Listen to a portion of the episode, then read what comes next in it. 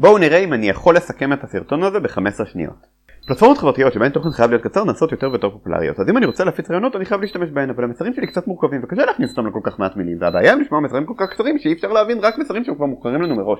וזה אומר שאין לנו הזדמנות להיחשף לרעיונות שמאתגרים אותנו לכן חשוב לפעמים ליצור תוכן קצת יותר ארוך שיגלה לנו נקודות חדשות. אני חושב שזה היה ברור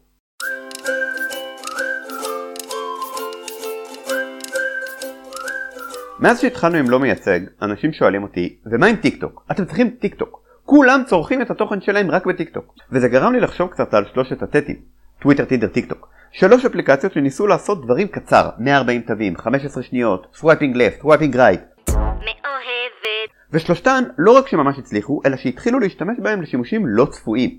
טיק טוק נוצרה עם דגש מוזיקלי בשביל lip sync וריקודים, ועכשיו היא מאיימת על פלטפורמות תוכן כמו יוטיוב כי אין לנו קשב לסרטון של 4 דקות.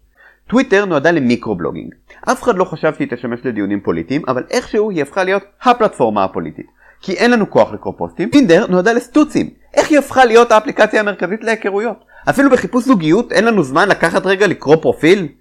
אין לי מושג מה קורה שם היום, אבל אוקיי קיופיד של פעם היה מדהים. שם הכרתי את אשתי.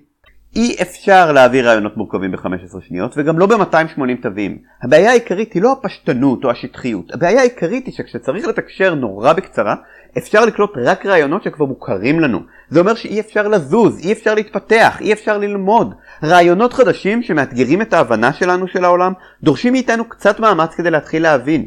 אי אפשר לשמוע רק את הפאנץ' כי הוא תמיד יישמע לנו אבסורדי ומרגיז ומאיים על כל מה שיקר לנו. הפרעת הקשב החברתית הזאת תוקעת את כולנו במקום, וכדי לצאת מהלופ הזה צריך להחליט.